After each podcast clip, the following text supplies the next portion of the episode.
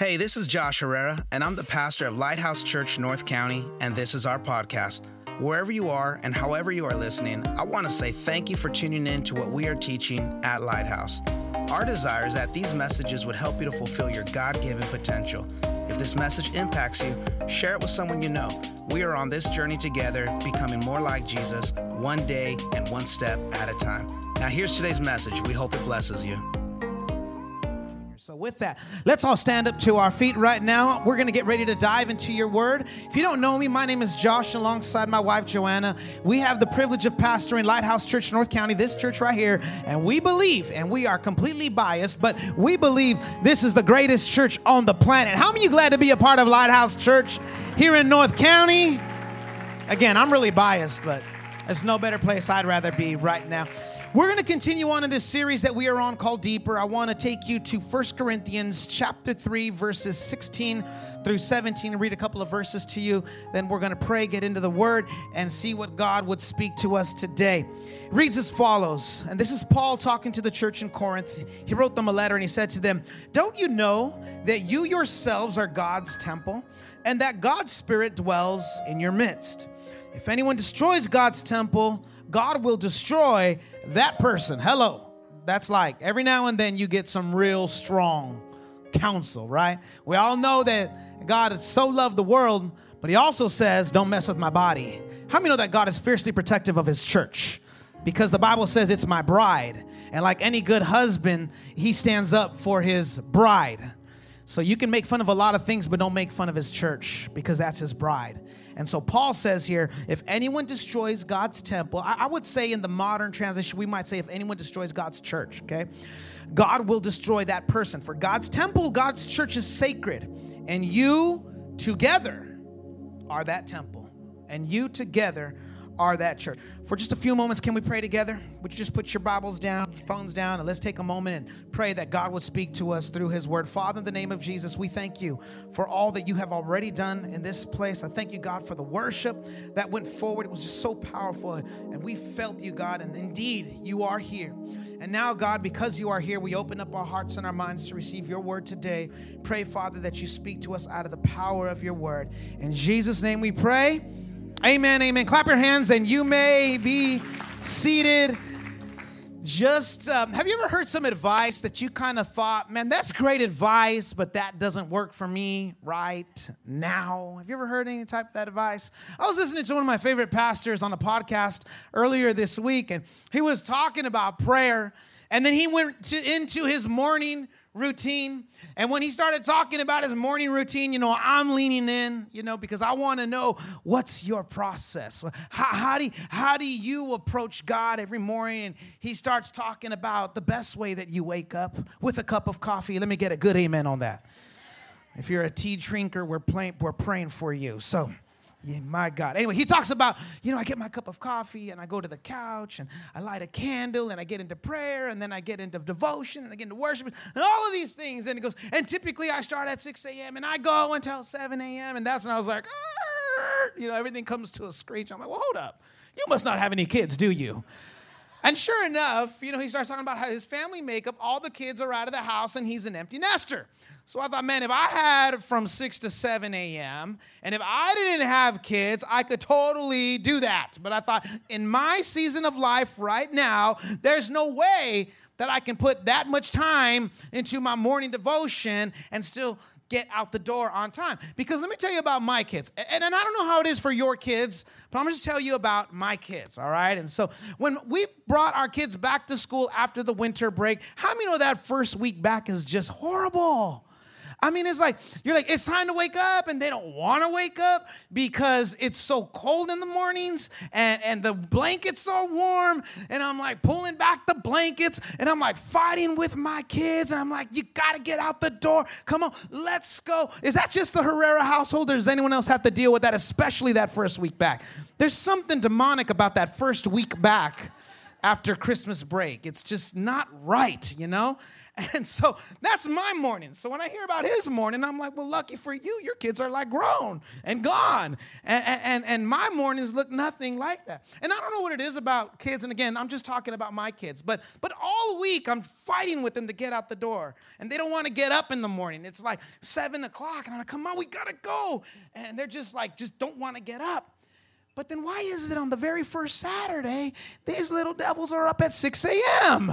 I'm trying to sleep in, you know. I've had lack of sleep all week long, and they're yelling and fighting and screaming, and I'm like, this ain't right. Anyway, all that to say, I'm listening to my favorite pastor, and while he's talking about his morning with Jesus, I'm like, I have exorcisms in the morning. How is it you get to be with Jesus, and I'm over here casting out the devil of lethargy and sleep? But anyway, all that to say is, I heard some of that advice, and I'm like, man, that'll never work in my season.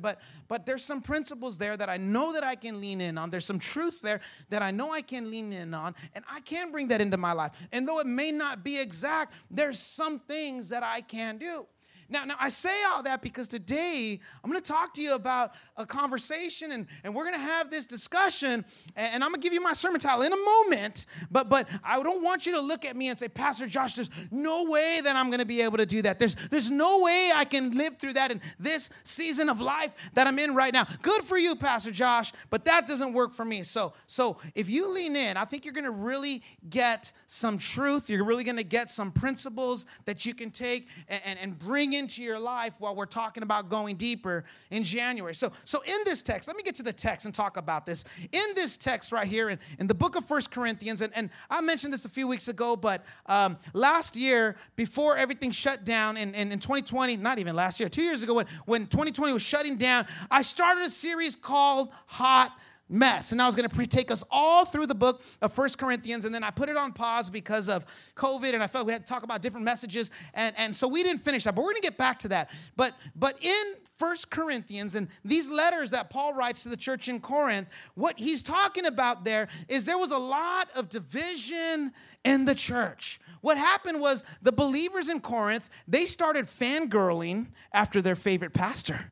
It was like, and you see it there. He says, some of you say, I roll with Apollos. And others of you say, I roll with Paul. And because of that, there was like these divisions in the church that Paul planted. And he's having to write a letter and say to them, knock it off. Like it's not even about the pastor. It's not even about the preacher. You need to understand that I planted the church. Apollos is watering the church, but it's God who gives the increase. And so that's the context that Paul is writing into here in 1 Corinthians chapter 3. And so he tells them in the midst of all this silliness, he says, listen, you all together, somebody say together.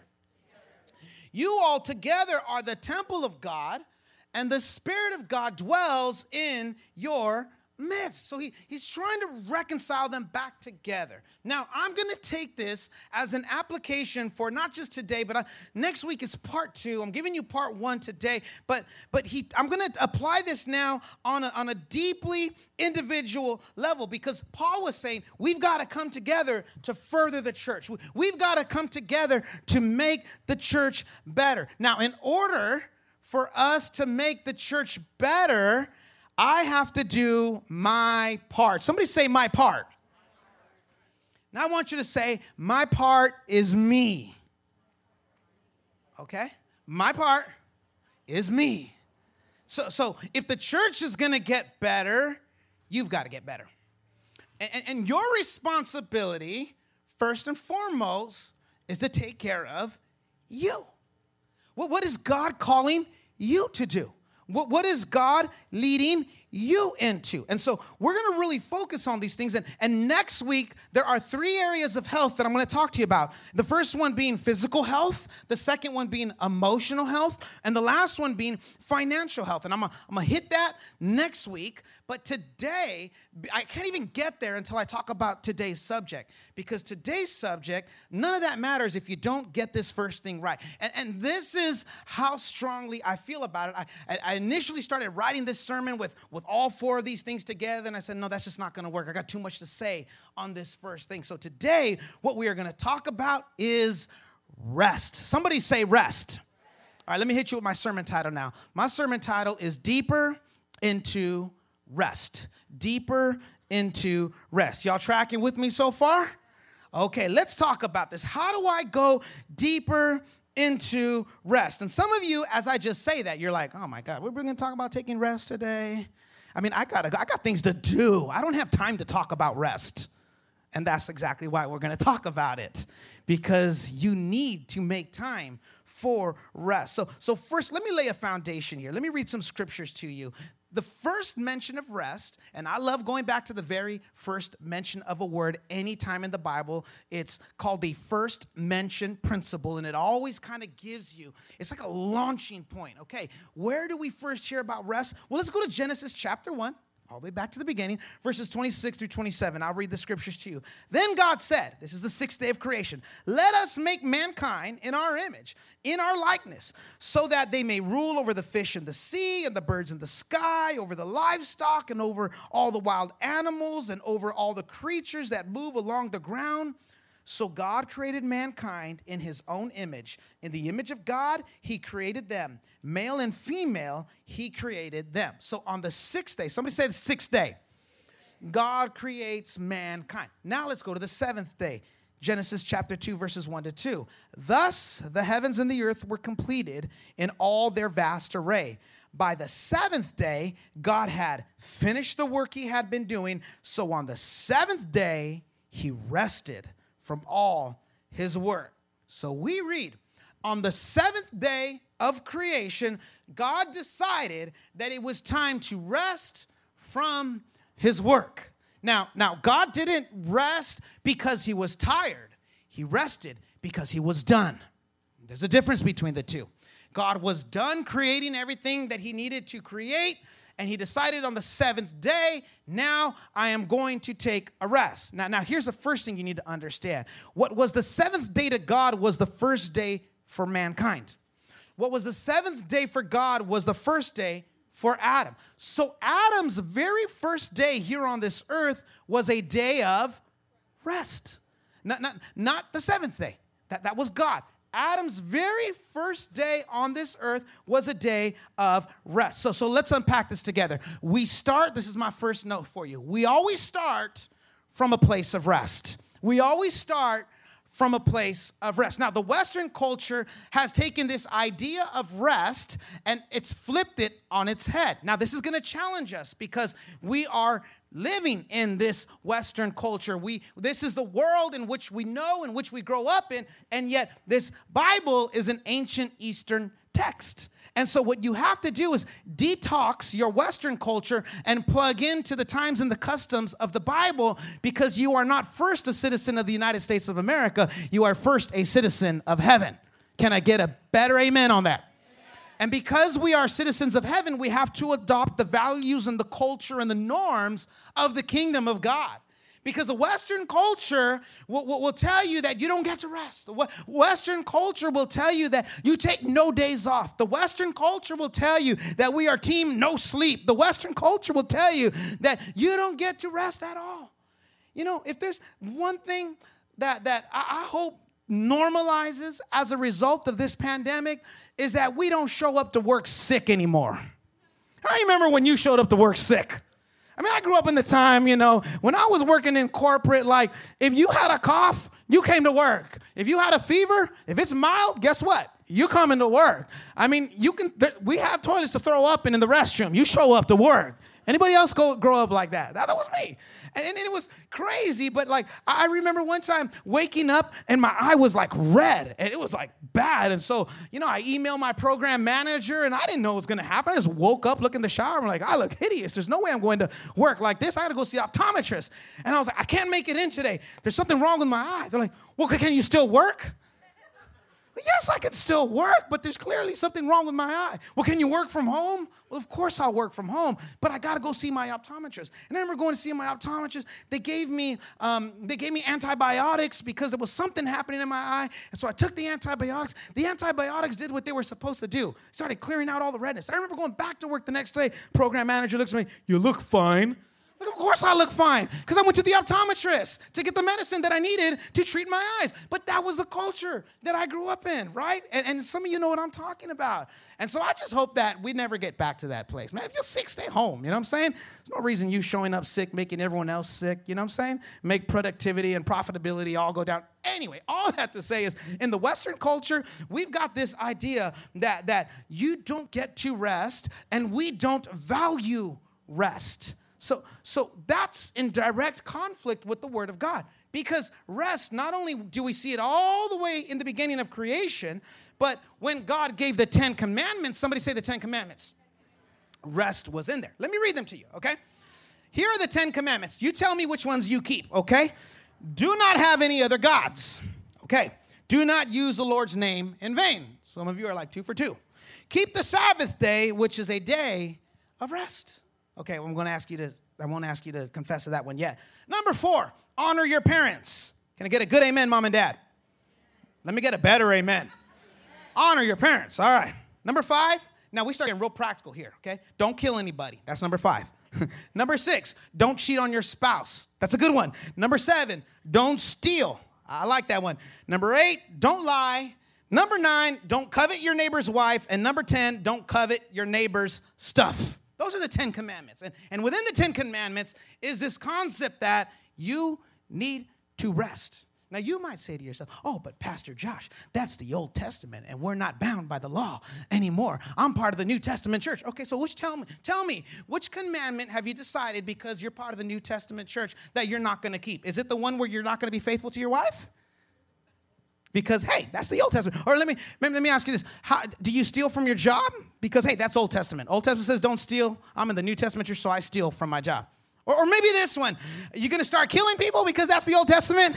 Of course not, right? So when we look at this, we look at the other 9 commandments and we're like, well, duh, of course not. Why? Because we have associated each of those things as being morally wrong. It's morally wrong to cheat on your wife. It's morally wrong to kill someone. It's morally wrong to do those. But when it comes to rest, we just don't do the same, do we? Who needs to rest? I'll rest when I die. You ever heard anyone say that? I'll just rest when I die. And I think the reason why we are constantly violating this truth of rest is for two reasons. Number one, we don't know why we should rest, and we don't know how to rest.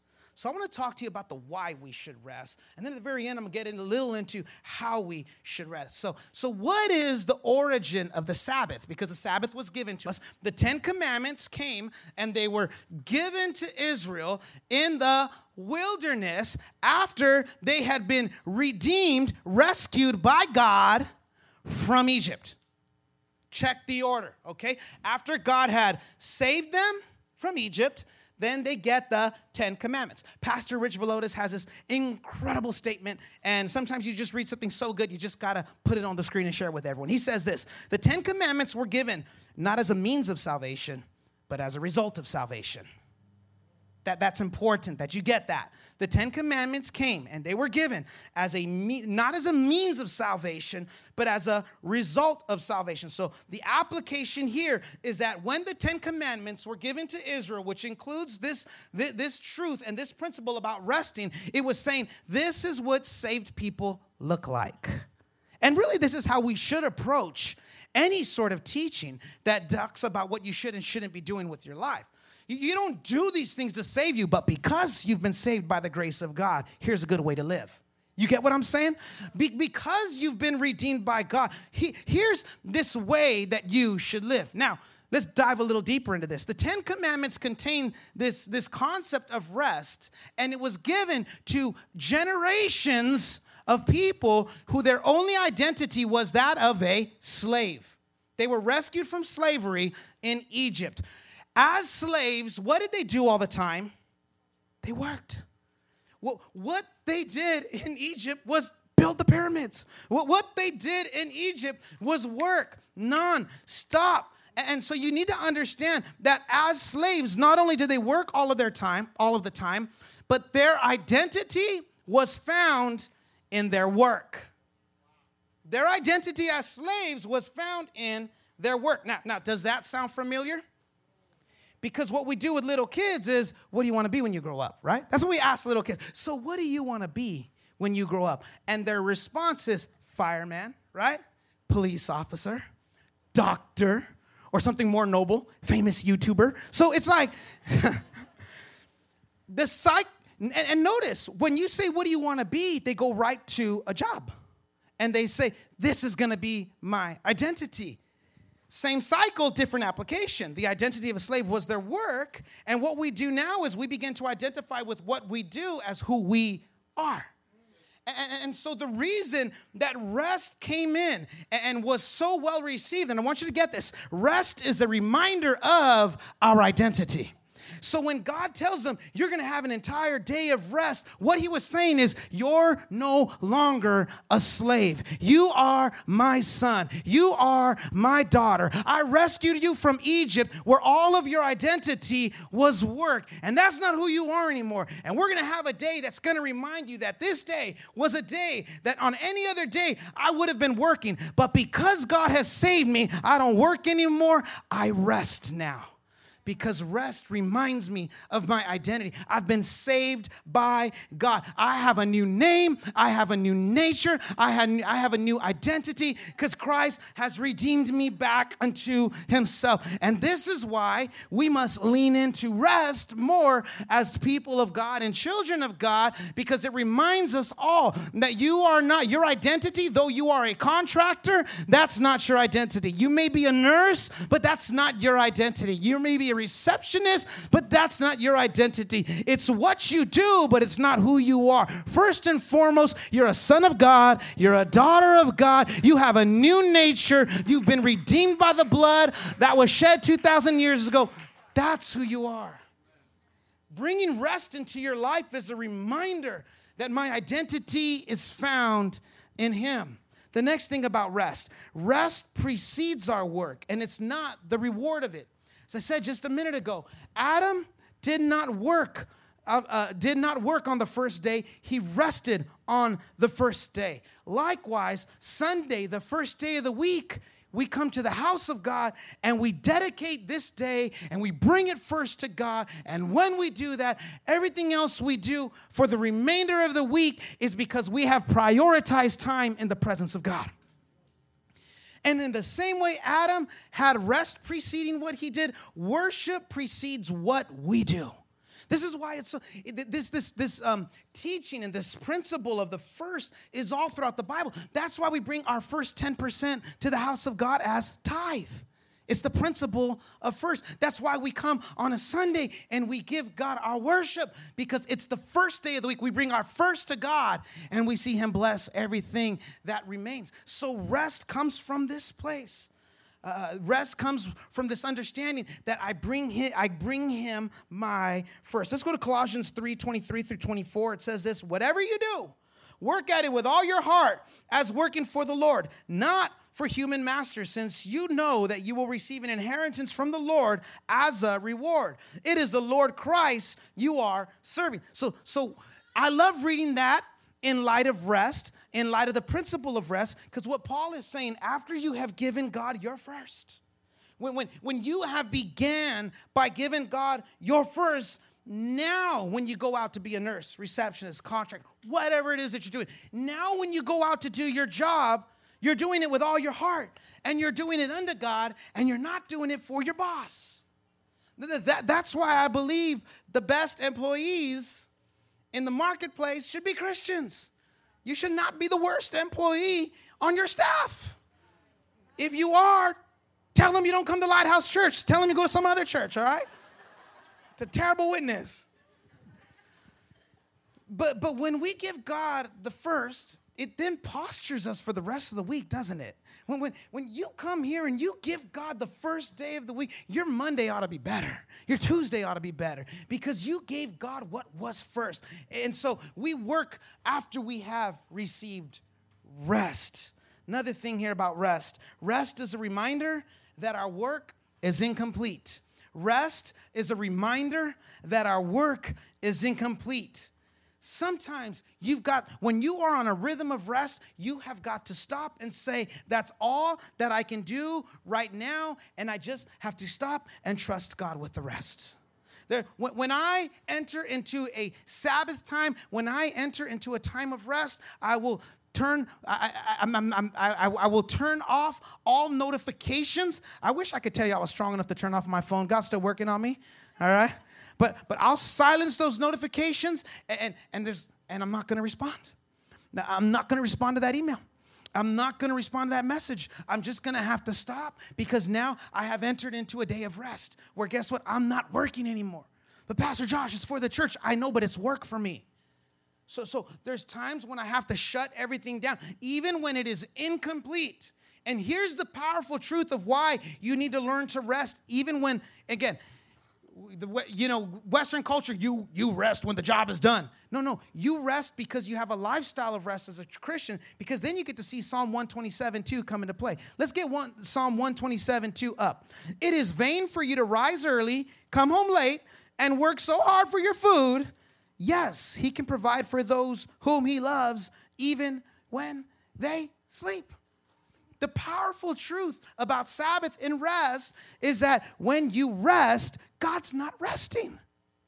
When you rest, God's not sleeping. What the psalmist says is sometimes you've got to rest so that God can do his best work. Oftentimes, God's best work happens when we are done. Oftentimes, God does his best work when we have let it go and said, okay, God, I've taken this thing as far as I can possibly take it. Now it's time for you to take it. And how many know God can take the ball much further down the field than you can? How many know that God doesn't rest? So when the doctors say there's nothing that can be done, God's like, it's time for me to get to work. And let me do what the doctor said was impossible. Sometimes when you think, when the banker says, I'm sorry, you can't get that loan, you don't strive. You just rest. Turn it over to Jesus, and he will open up a supernatural door that no man can shut, because while we rest, that's when God does his best work. When we rest, that's when God gets to work doing the impossible.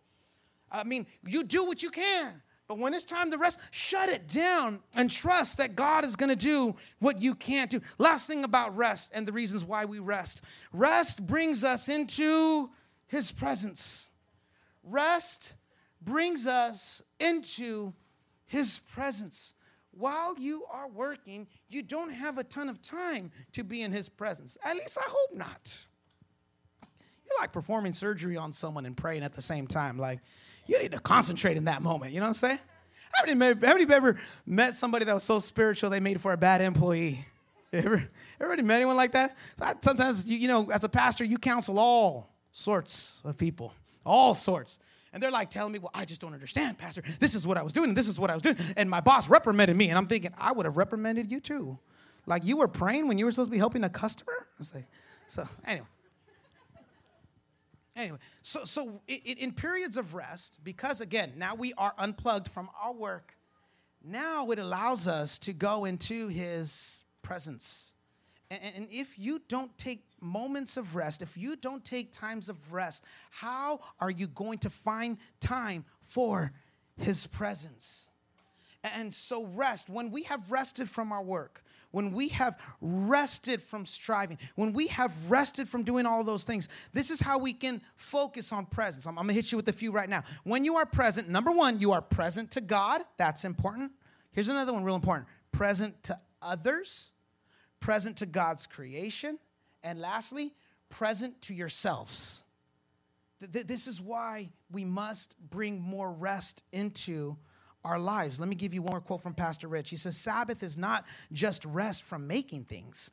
It's rest from the need to make something of ourselves. Sometimes we're busy trying to make something of ourselves, always trying and striving, trying to make something of ourselves. Let me say it this way. It's when we put the book down on how to be a better mom and we go start playing with our kids that we become the better mom. Sometimes you stop. Okay, I had time to read about being a better mom. Now I need to just go out and do it. It's like, how many ever been like on a trip? You know what I mean? You've gone somewhere and you've seen someone that, you might be like at the Grand Canyon and they never put their phone down. Like they're like, just everything. Went on my road trip, I saw a lot of this. Oh, I'm thinking like, wait a second, you were there, but you weren't there. Like, you were always on your phone. Like, you went to the Grand Canyon, you shared it with all of your 14 followers, but I mean, like, sorry, that's terrible. But you weren't there. You weren't present. And sometimes we're so busy showing off how good of a mom we are to other people that their kids are like, could you put the phone down and just spend time with me? So when you get into places of rest, what you are saying is, I am going to be present to God. I'm going to be present to my children. I'm going to be present to what God is doing in this world around me. Does that make sense? Now, I'm going to come to a close. And let me just give you some practical how-tos. I'm going to go through this very quickly. So you're saying, okay, Pastor Josh, now I know why I need to rest. And again, next week, all of that stuff that I'm going to talk about next week is important. But if you don't get this, like, this is the most important thing right here. You need to get this. Because as I've been unpacking this for myself, this has been truly one of the greatest things that has helped me in my life, is bringing more rest into my life. This wasn't on my notes, but I'm just going to be vulnerable and share it. Last year, I was dealing with some crazy anxiety. I don't know where this stuff came from. But I would wake up in the middle of the night just sweating profusely. And I'm like, what is going on with me? And I remember, and my heart was pacing. And I'd wake up with so many things in my mind. And I'm like, just dealing with anxiety. And it came out of, like, nowhere.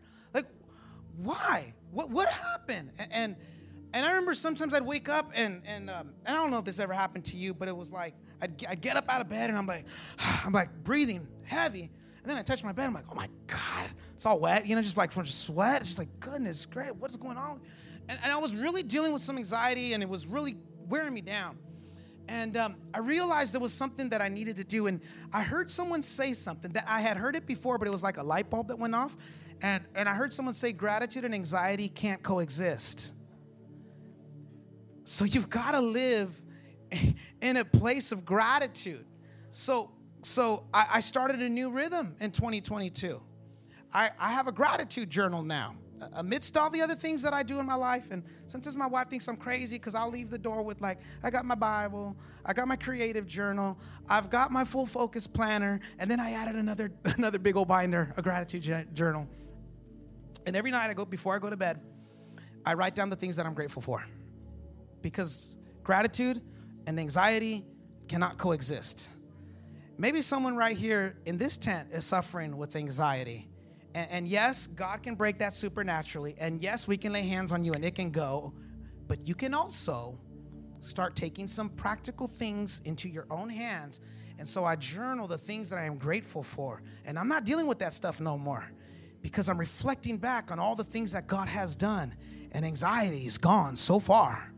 So again, that wasn't in my notes, but on the topic of doing things practically, now number one, what can you do to rest more? Well, you could bring the Sabbath back into your life. Now, I'm not here. I'm doing my best to Sabbath. This is something that my wife and I, we've talked about. We want to get there. You might be thinking, a Sabbath, Pastor Josh, what exactly is a Sabbath? And I'm not in a Seventh-day Adventist. What are we talking about Sabbath today, Pastor Josh? And I can just explain to you how I've heard from other people that are doing it. And though I don't do it to this discipline, I do bring in days where it's like, I'm not responding to your text. I'm not working right now. I'm resting. They'll talk about how sundown on the night before, they will put their phones away. Phones don't come out for 24 hours.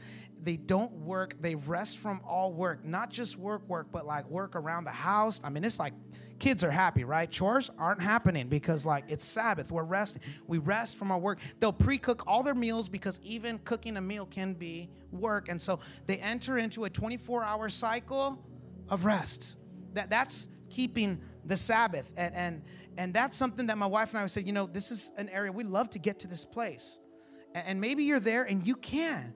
And there's a lot of great materials out there on how you can keep the Sabbath, but keeping the Sabbath will help you rest. Another thing you can do is have intentional time for rest. Intentional. This is where I am now. I'll have very intentional moments for rest. I'll devote times of my day for rest. You can even put it on your calendar. That's one of the best things you can do. Put it on your calendar. I'm resting. I'm done.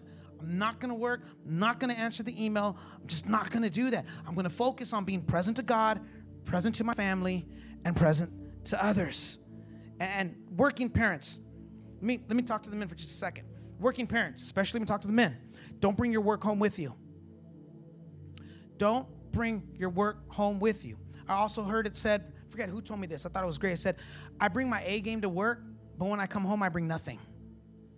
Guys, listen to me. Your A game is needed at home. You should be getting ready. Do what you've got to do when you leave your job. But when you get home, get ready, because it's your kids' A game. They need the best version of their dad, not the scraps left over from giving your best to your boss. Your kids need your best. Working mom, that's for you too. Your kids need the best version of you. So if that means when you come home from work, you put a new rule in the house, phones go away from 5 to 9, whatever it looks like, just be intentional. It's not prescriptive. You've got to find what works for you, but be very intentional about rest, about I'm going to stop. I'm not going to give my boss the best of me and give my son what's left over. I'm going to find a way to make sure that when I get home, I'm giving my son my best, because he needs his dad. He needs his father. I was at a funeral just this past Friday, sudden death of someone who had just passed. He crushed it in the dad game. Went home and told my wife, I'm like, he was a stud. Like he crushed it in the dad. I was so inspired just to be a better dad. Because when you get to someone's funeral, guess what they didn't talk about? The long hours at work. I didn't hear any of that. No one talked about him crushing it on the project. But you know what I heard a whole lot of? This guy killed it at being a dad. He's incredible at being a dad. His children adored him.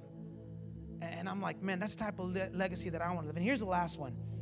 Unhurry your life. Unhurry your life.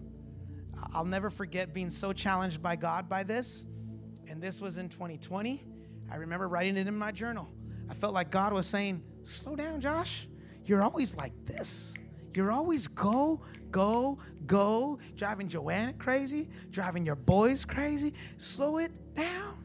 And part of that, again, was my previous corporate work ethic that I had not detoxed from, about this constant need to strive and push and go and no breaks and no rest. But you've got to unhurry your life on a very practical, don't schedule back-to-back meetings in your day. Have a break between one meeting. Detox your mind. Process your thoughts. Get ready. Get ready for the next one. But don't fill every single line of your calendar with stuff to do. I have a physical calendar, and I don't like to see, I got a 12 o'clock and I got a 1 o'clock. That I don't like. I'll be like, yo, can I talk to you at 1:30? Because I need about 30 minutes. They call that white space. I need some white space in my life. That's also called margin. Unhurry your life. Quit butting up everything together so that you don't have time. If you got to be somewhere, leave early. I love that. I heard that from one of my favorite pastors. He said, if you got to be somewhere and it takes 15 minutes to get there, leave your house 30 minutes in advance. Unhurry your life, because you want to know what happens when you leave, when you've got time. You notice things around you. You actually notice what's happening in your community. You're actually noticing what's happening with people. But when you are constantly living in the red, you will burn out. Just rush, rush, rush, rush, rush. And it's not the lifestyle of Jesus. Most importantly, if you look at the lifestyle of Jesus, what would he do after a powerful moment of ministry? Me and the disciples, we're going to go rest. Goodbye. He would leave. Master of the universe, right? It's like, he's the master of the world. He's like, I need to rest. And the Bible says he would go into a house and hide. I'm in my Bible, by the way. He would hide from people. Why? Because he knew how important rest was. So Lighthouse Church, I hope that you will take this, and I hope that you will grab this, because there's 3 fatigues that we have got to push back on. Number 1, the fatigue of your body. Number 2, the fatigue of your mind. And number 3, the fatigue of your soul. I just got to get there.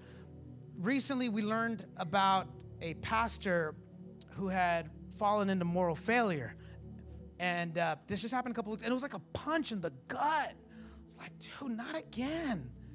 And it shook me, because it's like, this guy is incredible. He's doing so many incredible things for the kingdom of God. He look at all these incredible things he's producing. Look at all these lives being impacted. Look at it. It's the fastest growing church in the country.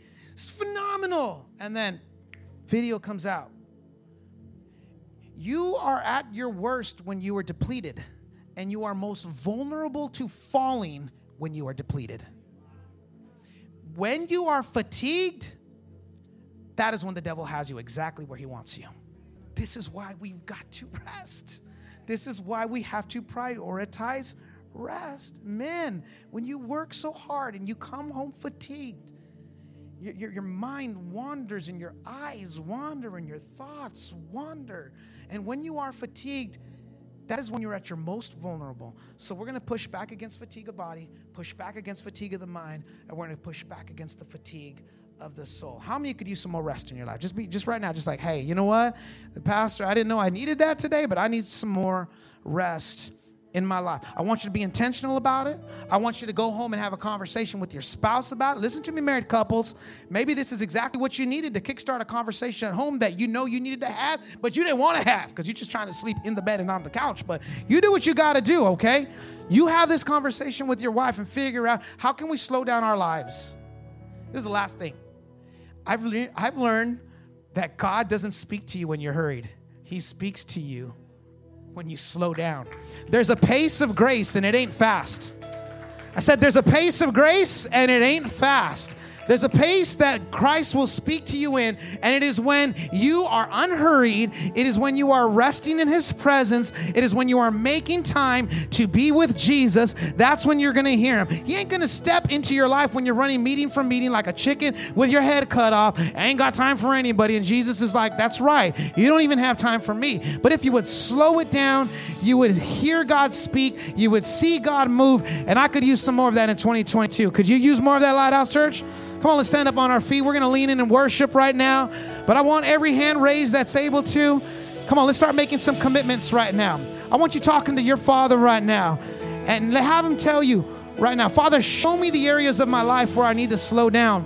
Father, show me the areas of my life where I am just running too fast.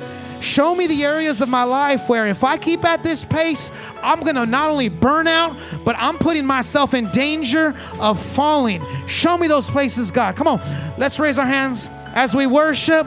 Come on, let's worship in his presence.